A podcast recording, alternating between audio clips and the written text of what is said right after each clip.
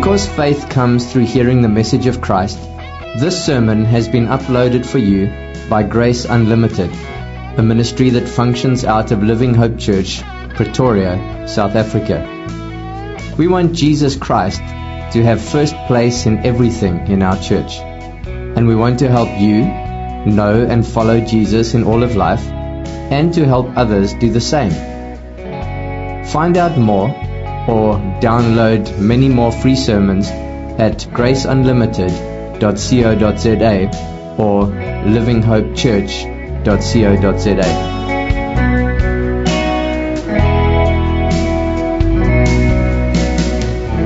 Dive with you just for a moment, a little bit into history. Because history tells us that back in 1839, there were these two men. One was named John Williams and the other one James Harris. And they were from the London Missionary Society. And what these guys did is they landed on the island of Eromanga in order to reach the Hebride people with the gospel of the Lord Jesus Christ. But these men didn't last very long. Because it was only a few months in on being on this island that they were killed. But not only were they killed, they were literally gobbled up by the flesh eating cannibals on the island. Now you have to stop and think about that. You go to a place to tell people about Jesus, but then they kill you and they eat you. But what these men actually did is they kind of paved the way for the famous, famous Scottish missionary, John Paton, who was convinced about the freedom he had in Jesus to go back to the South Pacific Island to reach the Hebride people on this love-filled mission to see them be set free from this beastly pagan way of living. And to see them turn to the only God of the universe by faith in Christ and His gospel of grace. In the book of the life of the story of John Paton, one of the authors write, because of the gospel, because of the gospel, the people threw away their idols, renouncing their heathen customs and avowing themselves to be worshippers of the true Jehovah God. Because it's the missionary life of people like John Paton and so many others that not only show us the power of the gospel and how the truth of the gospel can really set someone free from the desires of the flesh, but also the way that God is still at work when people are serving others in gospel rooted love. Because now, as we turn our attention back to the book of Galatians today, Paul is going to help us see that if we do not understand the purpose of our freedom in Jesus Christ, that the church can become like this island of Eromanga with people filled who, who want to bite and consume one another. To be like these flesh eating cannibals on this island. If you don't want to believe me, turn to chapter 5. And we're going to read from verse 13. Galatians chapter 5, reading from verse 13. Paul writes this For you were called to freedom, brothers. Only do not use your freedom as an opportunity for the flesh, but through love serve one another. For the whole law is fulfilled in one word you shall love your neighbor as yourself. But if you bite and devour one another, watch out that you are not consumed by one another. So let's think about this because we know that God is passionate about the local church. As you read the book of Acts, for example, and the rest of the New Testament, you see that no matter what opposition came against the church, nothing could stop the gospel from going forward. Nothing could stop God's plan to see people from different backgrounds and cultures and languages come to be part of the same body. Not even cannibals. And Paul has been saying that even though these false teachers are infiltrating the churches in Galatia, that won't stop God's people from getting his children home. Because we know that the only institution in the, in the world that is promised to be built by God is what? It's the local church. Matthew 16, 19. Jesus is talking to the apostle Peter. He says, I tell you, you are Peter.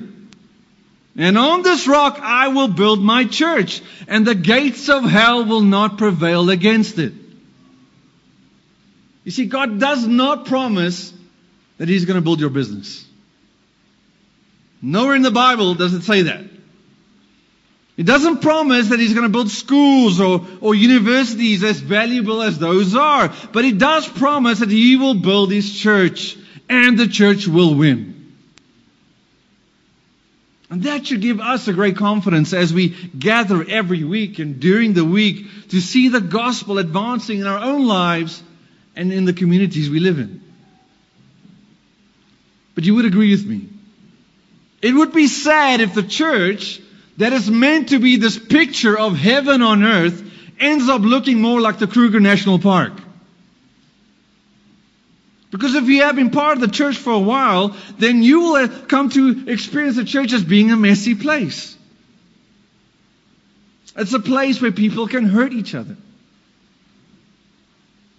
It's a place where people try to relate to each other, but there's this tension and this conflict over a variety of different issues where people are not related to each other based on the freedom and unity they have in Jesus Christ. And even though we long for this community, we all so long for to experience love and gentleness and encouragement. It's actually that when we work through our differences in a godly and biblical way, that we find the church community to be this display of God's supernatural gospel advancing grace. You see, as according to God, as one man says, the church is a mess worth making. The church is a mess worth making. Why? Because firstly, Jesus gave his life for the church. And as we deal with our differences biblically, we also show that God is still at work in building His church. Now we've come to realize that the churches in Galatia, they've made a good mess of the relationships they have with one another. Paul has been writing to these churches to help them sort out their mess by getting their theology right and the way they should live out that theology. He's been talking a lot about the, the danger of legalism where people try to take away the freedom you have in Christ by making your relationship with God based on what you do. And not primarily on what Christ has done for you. Last time we were in Galatians, a couple of weeks ago, we saw that when it comes to the issue of circumcision, Paul wants these false teachers to emasculate themselves because of the way they are leading other people astray. Very strong language. He wants them to make themselves impotent so they can't influence anyone else with their false gospel. But it's as if Paul knows that there are always going to be two different groups in the church who respond differently to the freedom we have in Jesus Christ. Because on the one hand, you might have people who make Christianity about self-performance, having this legalistic, pharisaical approach to Christianity. And on the other hand, you have those who take their freedom and they abuse it. Just to live a life of self-satisfaction. And when these two groups come together, it causes problems. You see, Paul is now addressing the issue of those who take liberty with their freedom. There are those who might be taking liberty with their liberty as an opportunity to just satisfy their own sinful desires. In other words, he is indicating that there are some in the church who now think that because Jesus paid it all, he paid it all for us on the cross, I can just kind of do whatever I want. And Paul knows that a culture of self-performance and self-satisfaction will cause problems in the way people relate to each other in the body. And so here in verses 13 and 15 of chapter 5, he reminds the churches of the, the purpose of their freedom. The purpose of their freedom. Because if we understand the purpose of our freedom in Christ, it will help us know how to deal with the messy relationships we have with others in the church. Because one of the things we'll see firstly is that Paul gives an exhortation. He is saying that if we understand the purpose of our freedom, it will help us not to abuse it. That's verse 13. Second, he's going to talk about an encouragement. If we understand the purpose of our freedom, it's going to help us to fulfill God's law. Verse 14. And then he ends with a warning. Because if we understand the purpose of our freedom, it will help us to avoid hurting other people. In verse 15. So let's look at the first exhortation here in verse 13. Paul has just talked about the confidence we can have in the gospel and how these false teachers will be judged for what they're doing. But now he's focusing on the relationships in the church, Jew and Gentile coming together, that are being affected by this false teaching. And Paul is saying that if you understand the purpose of your freedom in Christ, then you're not going to want to abuse that freedom. He writes in verse 13 again, For you were called to freedom, brothers. Only do not use your freedom as an opportunity for the flesh, but through love serve one another. If you really want to see God at work, in a church, it becomes beautifully visible when people actually understand the true freedom they have in Christ. And when people understand that this freedom they have in Jesus is the foundation of our life together. Because when God called you to freedom, He called you, like the Galatians, to a life that is free from yourself. Free from yourself. And without this call of God on someone's life, they will remain in a life of slavery. Either to their own works and their own efforts, or to their own sinful desires. And we know that in the Galatian context, Paul has been saying that, like he did back in chapter 5, verse 1, that the Lord had called them to be free from the Old Testament law and the requirements of circumcision. That's the context. This burden of attempting to be right with God based on your own performance and obedience to the law. This is no longer the, the way we relate to Jesus. Jesus came to change how we relate to God because this freedom we have in the gospel is now not an excuse just to satisfy your own desires. Because Paul says, do not use your freedom as an opportunity for the flesh. You see, apart from God calling you to freedom, you are in fact enslaved to the flesh. The flesh here is referring to what? Our fallen nature. Who we are in Adam. Paul's not talking about just your physical body here, as much as he's talking about the sinful inclinations we have. It's the part of man that does not want what God wants, but only wants what he wants. This is man's corrupt human nature that is weak and deprived.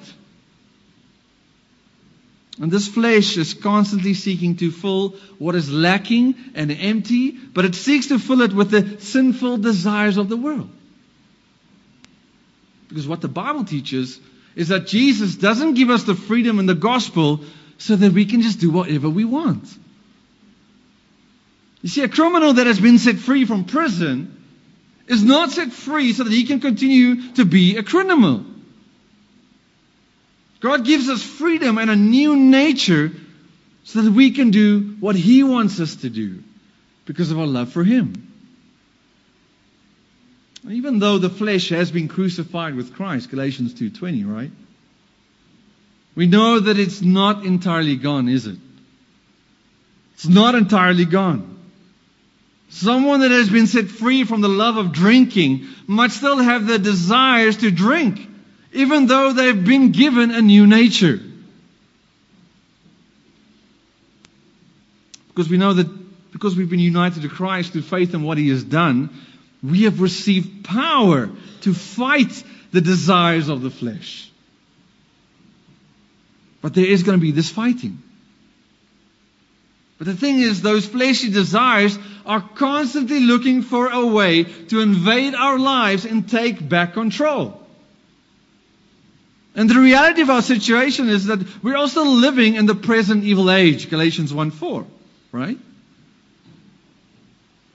But as Paul says in Romans, true Christians are eagerly waiting for what? Romans 8:21, the freedom, the full freedom of the glory of the children of God. Paul said that because Jesus died and rose from the dead, we have been set free from this present evil age. But we continue to live in this age. And as we do, we are waiting for the full freedom from the flesh. This time that is coming where the flesh will have no more influence in our lives. And the problem with our fleshly desires are they don't just keep to ourselves, do they? They don't just keep to ourselves. In other words, the flesh is like the sworn enemy of relationships and the gospel community life that we seek because all it cares about is itself. And so when Paul says, don't use your freedom as an opportunity, that word opportunity carries with it the idea of don't set up like this base camp. This base camp where you're going to launch into a war where all you seek to do is win at all costs to satisfy your own desires. Don't give the flesh the opportunity to take control when you know that God is in control. But then you have to ask, how do we do that? How do we give the flesh opportunities it should not have as we think about the messy relationships we might have in the church? Well, we give opportunity for the flesh when you are someone that has an unforgiving spirit towards others and you hold this grudge against them. We provide opportunities for the flesh when we fail to, uh, to overlook minor offenses because Proverbs 19:11 says, "Good sense makes one slow to anger." And it's is glory to overlook an offense. We give opportunity for the flesh when we allow ourselves to speak negatively about other people, when we fail to believe the best, when we fail to deal with our issues and our offenses quickly. Emphasis on quickly. Because the, the wisdom from Paul in Ephesians 4 says, Be angry and do not sin. Do not let the sun go down on your anger and give no opportunity for the devil. Don't give the devil the opportunity to feed your fleshly desires. So we give opportunities for the flesh when we isolate ourselves and avoid other people. We give opportunities for the flesh when we start to neglect the relationships we have with other believers, and all of a sudden our life is just hanging out with all these unbelievers. We give opportunities for the flesh when we think freedom means we can get drunk, watch dirty movies, use dirty language, and live in a way where there's no self control, but only self indulgence. Yet you're telling yourself, I believe in Jesus, He saved me from all of that, so everything is going to be okay. As the Apostle Peter would say, whatever Christian freedom is, it is not the right of believers to return to the kind of life from which Christ died to rescue them from. 1 Peter 2:16 Live as people who are free, not using your freedom as a cover up for evil, but living as servants of God. Servants of God. See, the messages we hear all around us every day is that you are free to be whoever you want to be. You're free to live and express yourself in any way you want. You are free to live your life you always wanted whilst ignoring those who are in need around you. In fact, in Peter's second letter, he goes on to warn the church against the false teachers who appeal to the flesh in order to win you over. That's a simple strategy. Appeal to the, the flesh because the flesh is weak. For speaking loud boasts of folly, they entice by sensual passions of the flesh those who are barely escaping from those who live in error. They promise them freedom, but they themselves are slaves of corruption. For whatever overcomes a person, to that he is enslaved. It's like someone that has this legalistic view of life loves to hear messages that make you even more legalistic.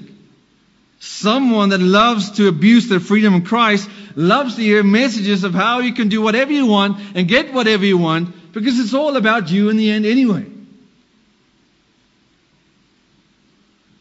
But when you're overwhelmed by the, the desires you know you shouldn't have, Paul says in Romans 13, 14, you should do what? Put on the Lord Jesus Christ and make no provision for the flesh. Put on the Lord Jesus Christ and make no provision for the flesh. Romans 13, 14. In other words, don't give the flesh the opportunity it wants to take control. Because one of the most amazing characteristics of Jesus was that though he is God who became man, Romans 15, 13 says, Christ did not please himself. Christ did not please himself. And those who receive him as Lord and Savior also receive a new selfless nature like his. And God calls on us to fight the desires of the flesh, then how? Well, one, by putting on the Lord Jesus Christ. And then Paul gives us more specifics here in Galatians 5:13 but through love serve one another. But through love serve one another. You see, someone that understands the freedom he has in Christ will not seek to serve his own desires and just live in a way that feeds his own desires. They will fight against the flesh by seeking to serve other people in love. It's having the perspective and the attitude of Paul in 1 Corinthians 8 when he says, For though I am free from all, I have made myself a servant to all, that I might win more of them. In other words, the reason Jesus died on the cross is to set you free from a life of self performance and from a life of self indulgence, so that you can imitate Him and live a life of selfless service. Because if you want to say no to those fleshly desires, then you need to be looking for ways you can take your eyes off yourself. And one of the ways you can do that is by looking at the way you can be at service to someone else. Because again, Paul comes back to the correct motivator for love, doesn't he? He already talked about faith working through love back in Galatians 5 6. Because that is the very nature of saving faith. It is the faith that responds to the love it has received in Jesus Christ with a heart that is filled up with that love of Christ.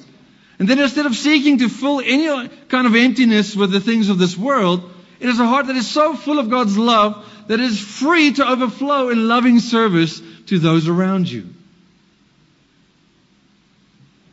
And so just look at your own life right now.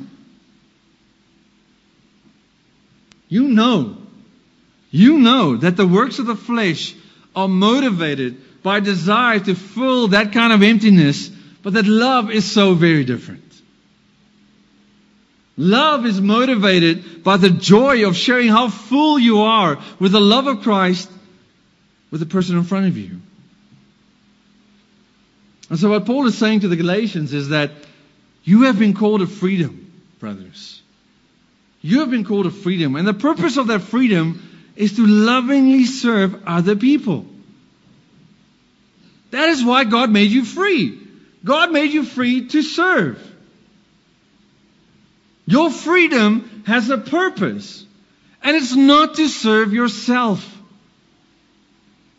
but to serve His kingdom by serving other people.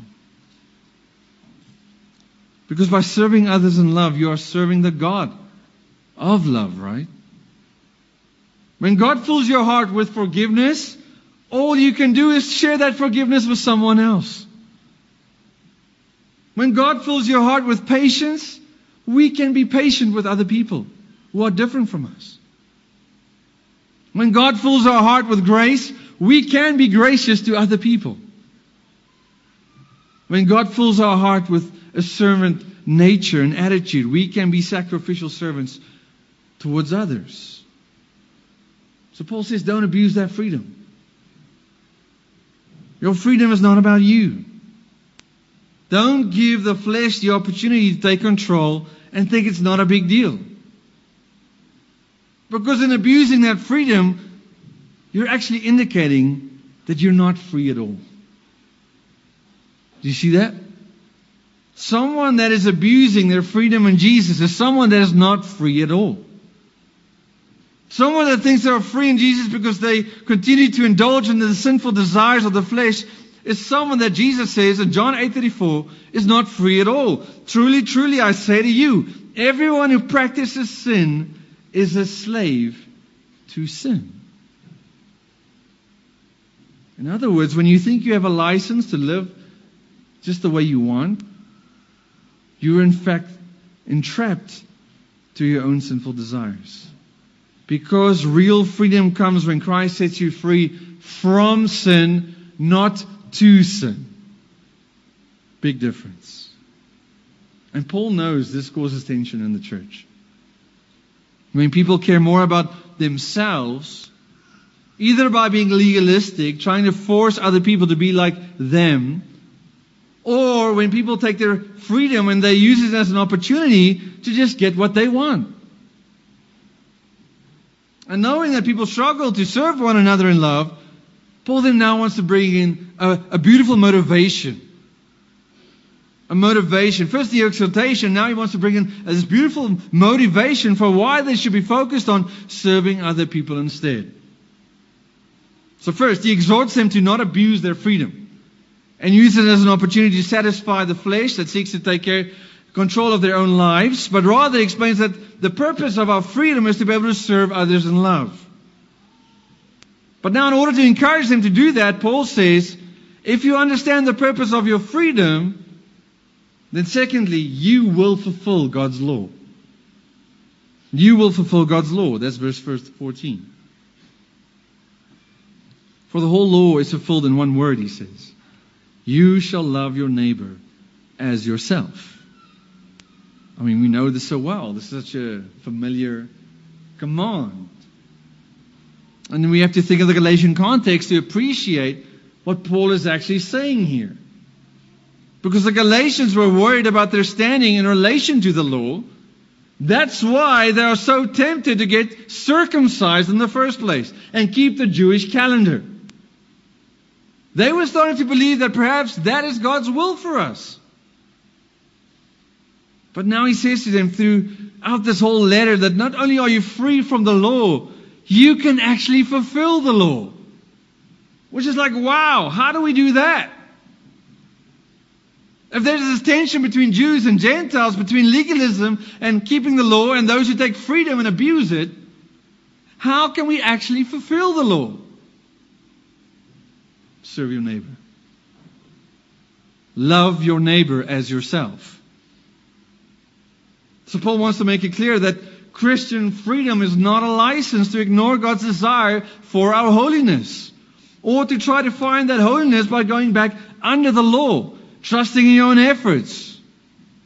Rather, God says, even though you are no longer bound under the system of the Old Testament law, like the people were in the Old Testament, when a Christian genuinely loves other people, and it's displayed in the way they serve others because of God filling their hearts with His love and His Spirit, you actually fulfill His law. Romans 13:8. Paul explains the same thing. Owe no one anything except to love each other, for the one who loves another has fulfilled the law. For the commandments, you shall not commit adultery, you shall not murder, you shall not steal, you shall not covet, and any other commandment are summed up in this word, you shall love your neighbor as yourself. Love does no wrong to a neighbor. Therefore, love is the fulfilling of the law. You see, our ability to get along with each other, even though we have many differences, is a sign that the Holy Spirit is doing its transforming work in the church. And so when Paul talks about the commands that say, do not commit adultery, don't murder, don't steal, don't covet, and any other command he's saying, it's just the same as saying, love the person in front of you. Love your neighbor. Because if you love your neighbor, not only will you not take from them or hurt them or desire what they have, you will look for ways you can be a blessing to them. Now look at this. In fact, one of the very first ordinances that was given through Moses after the Ten Commandments was this picture of serving the Lord out of love. And not because you had to, but because you want to. Big difference. Exodus 21, verses 2 to 6 explain that if one Hebrew bought another Hebrew as a slave, the slave had to be freed after serving his master for six years. But then verse 5 says, But if the slave plainly says, I love my master, my wife and my children, I will not go out free. Then his master shall bring him to God, and he shall bring him to the door or the doorpost. And his master shall bore his ear through with an awl, and they shall be a slave forever. And the point is, the purpose of Christian freedom is for believers to do the same as the Hebrew slave, which is willing to give up their freedom, that seeks to serve yourself, to rather become a slave of God.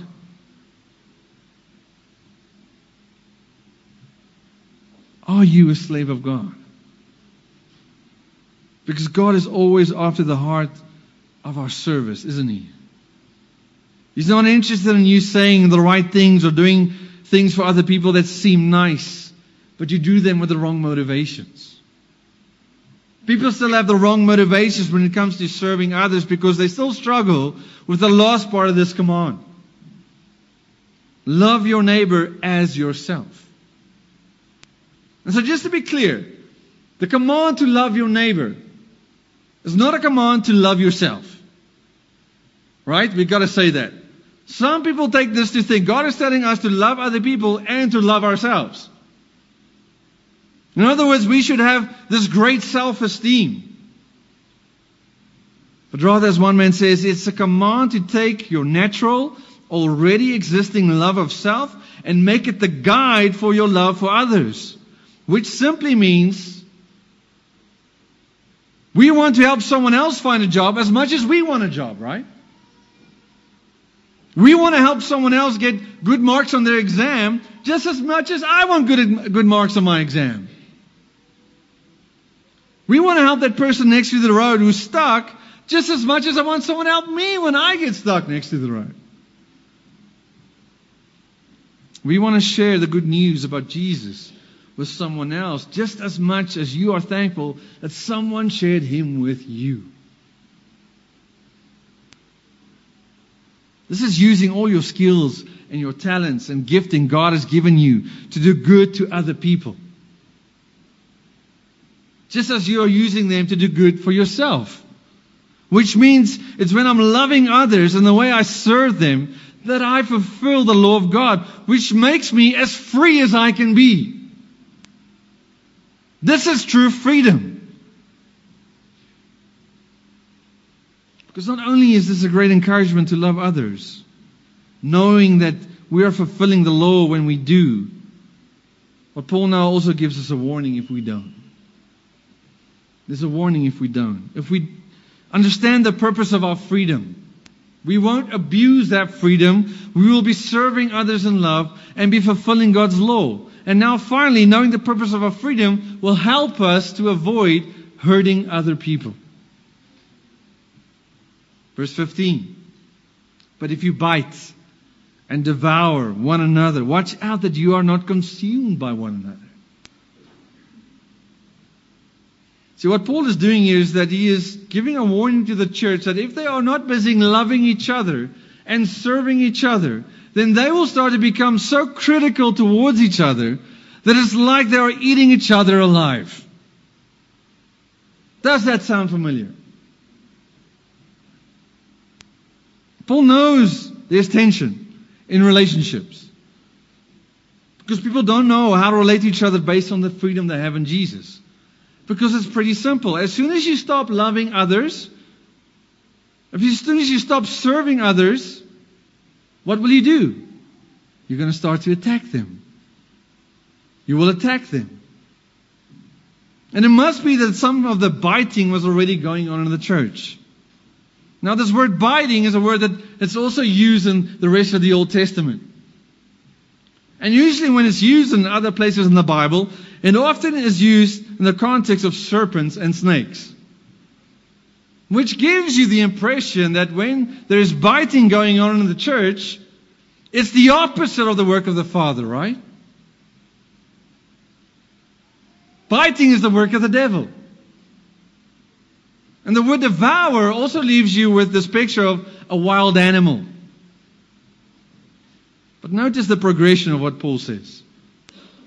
Look at the progression. He says, if you think about it metaphorically like a picture, the church can be like this pack of wild animals.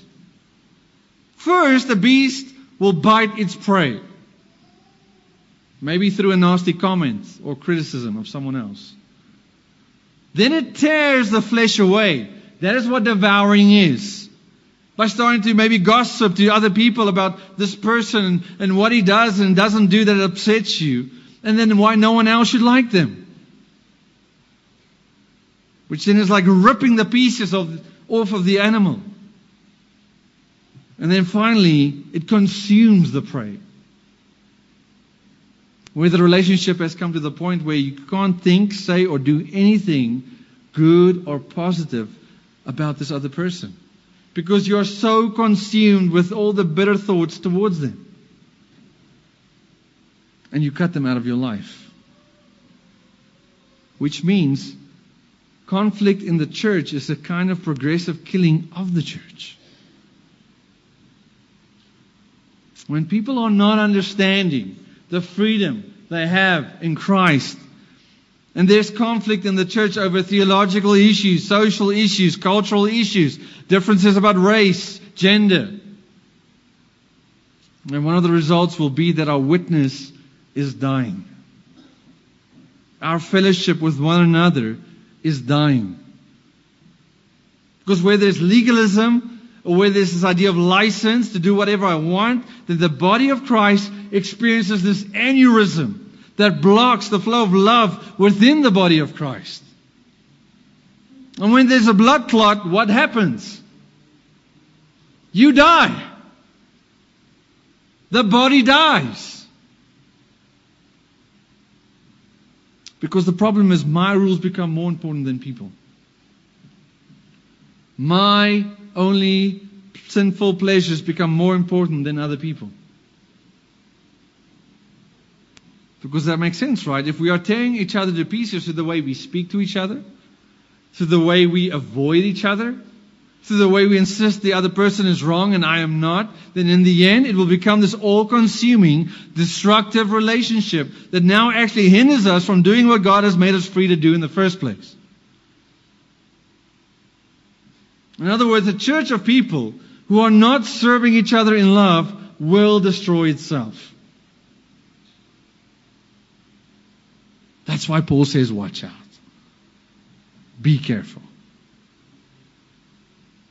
Watch out that your desires of the flesh and your desires to always be right and are better than other, thinking you're better than other people, and your desires to not care about anyone else but yourself doesn't cause you to destroy one another in the church.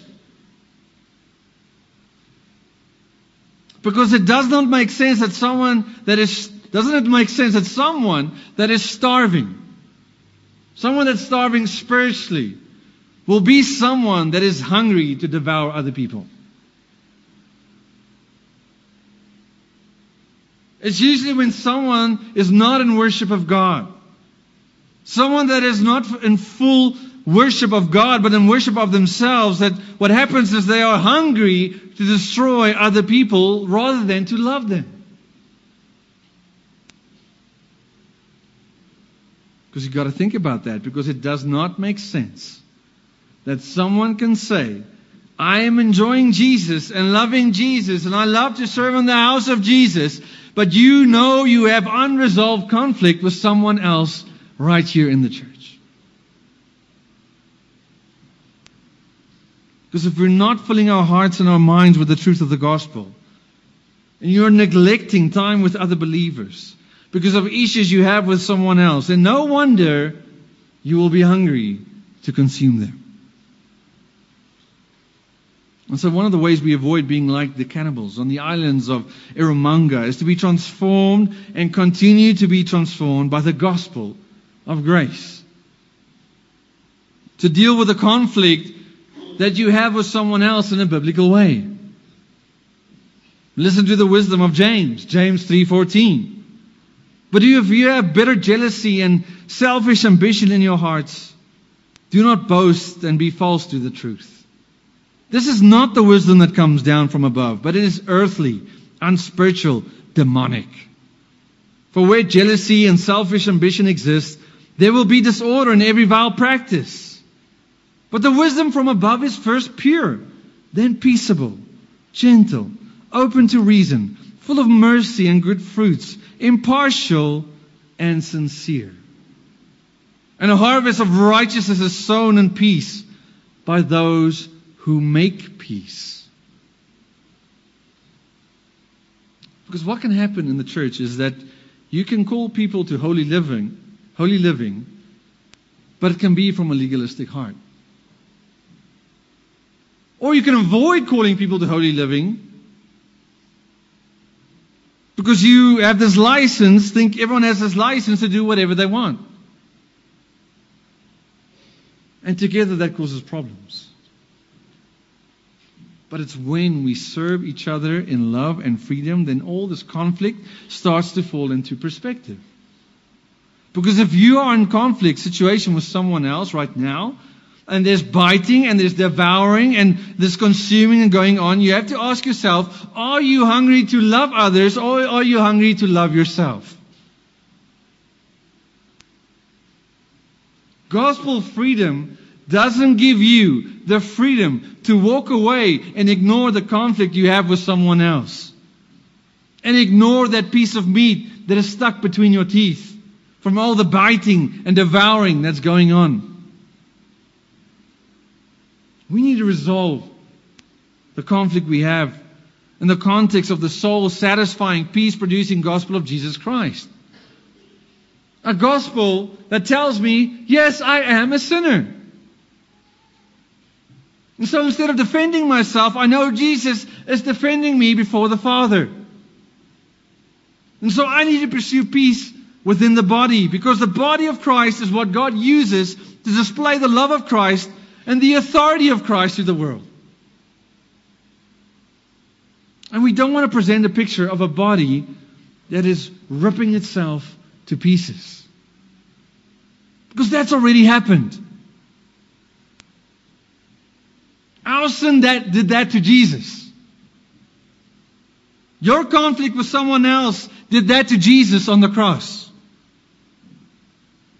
Our sin ripped his body to pieces. And what God calls us to do is to rather seek to display the results of the devouring of Jesus and what he's accomplished on our behalf. Which is peace with God and peace with each other. And all that's given to us is a gift as we place our faith and trust completely in Christ. The one who is the very head of the church. It's launching into a life of selflessness, where we launch into a life of reconciliation and service in the love of Christ. And we launch ourselves like John Paton did into the midst of those who have conflict with us. And we let the gospel do its transforming work. And so think about it this way I can fight the desires of the flesh and avoid abusing my freedom in Christ when I am serving others in love. And I serve others in love when I go down on my knees and I pray for someone else and not just myself. James 5:16 says, "Therefore, confess your sins to one another and pray for one another." It's going to be hard to have conflict with someone else if I'm really praying for them, right? When I have acknowledged to them uh, how I've sinned against them rather than speaking evil about them. We serve others in love when we encourage them with our words. Ephesians 4:29. Let no corrupting talk come out of your mouths, but only such as good for building up, as fits the occasion, that it may give grace to those who hear. See, the more we are filled with positive words about someone else, the less damaging talk can actually come out of our mouths. We serve others in love when we are bearing with them. Ephesians 4 2. With all humility and gentleness, with patience, bearing with one another in love. This is letting go of the ways in which others have injured us, and rather than pulling these issues around like this ball and chain behind you that is preventing me from relating to others in love, I'm able to bear with them like Jesus bears with me. With all humility and gentleness and patience. Because that's what Christ is doing with me every single day. We also serve others in love when we recognize that God has given us leaders who love for us and care for us. 1 Thessalonians 5:12 We ask you brothers to respect those who labor among you and are over you in the Lord and admonish you and to esteem them very highly in the love because of their work. But then look at what Paul says next, and he makes this connection. Verse 13. Be at peace among yourselves. Be at peace among yourselves. And so you might have to wonder here, is the peace of the church body related to the way they respect their leadership?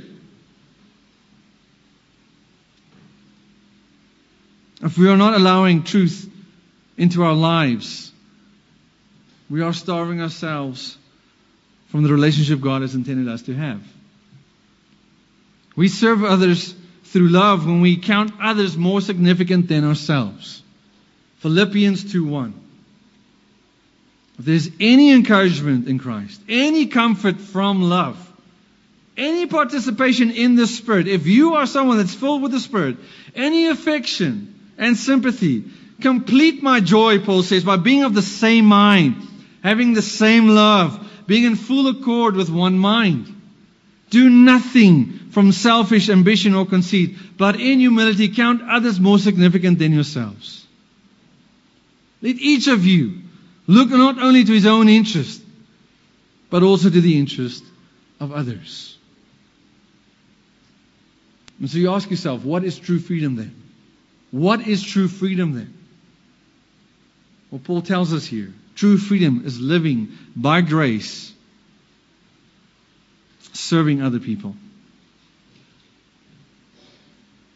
It's living in grace that we don't become angry when we disagree with someone else. Because if we're shouting and yelling to get what we want, we are abusing that freedom. We are loving ourselves more than the person in front of us in that moment.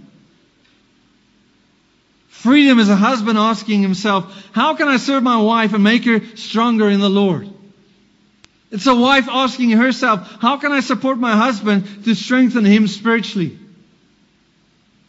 It's all of us in the body asking, how can I serve the body of Christ? What can I do with my life that will help other people mature spiritually or even bring them to faith in Christ? Because if that feels to you like someone is taking away your freedom, then you don't know what true freedom is. Perhaps you are still enslaved to your own sinful desires. Living in the Spirit means we are not living in the flesh. And that is what Paul is going to talk about next as we continue with our journey in Galatians. Verse 16, he's going to talk about walking in the Spirit and what it means to be Spirit filled. So we need to take an honest look at the relationships that we have with other people in the church right now. Are we serving each other in love? Or are we biting and devouring one another? Maybe everything looks fine on Sunday. Well, what's happening on Monday? Because we know that the flesh is strong, but we also know that God is stronger. So don't give opportunity to what the flesh wants and what it wants to destroy and what God has purchased with His own life. Rather, we know that we're doing the will of God. When we look for ways to get our eyes off ourselves and look for intentional opportunities to serve others in love. Because in doing so, we are fulfilling the law of God. And so, as you're fighting the flesh by faith, we fight it in freedom and serving others and serving God in love. Let's pray. Heavenly Father, we thank you so much that you are so very patient with us. Thank you that because of Christ we can have peace with you. Father, thank you that we see again today and we're reminded that the freedom you have bought for us with the, with the life of Jesus Christ is not a freedom to abuse, a freedom to use as we please, a freedom to keep living like the world around us. But in fact, you give us a freedom to love my neighbor as myself. To want to see other people thrive spiritually. So, Father, help us as we fight against the flesh, as we fight. Help us not to give opportunities for the flesh. But help us rather to, to find ways we can serve others in love. Thank you for the love you've shown us and serving us by coming down to die on a cross and raising, rising from the dead and, and now even being at work through your church. The body of believers who've been put together from so many different backgrounds and cultures, Lord, and we know there's going to be conflict. But Lord, help us to respond and deal with that conflict quickly with the grace of the gospel. And Lord, I pray even today, now, if there's someone in this church that has conflict with someone else, that your Spirit will press upon their hearts not to leave, not to go to bed tonight without resolving that conflict. And may Christ be honored as the body of Christ seeks to display the resurrected love of Christ and not a picture of people devouring and consuming one another. We pray this in Jesus' name. Amen.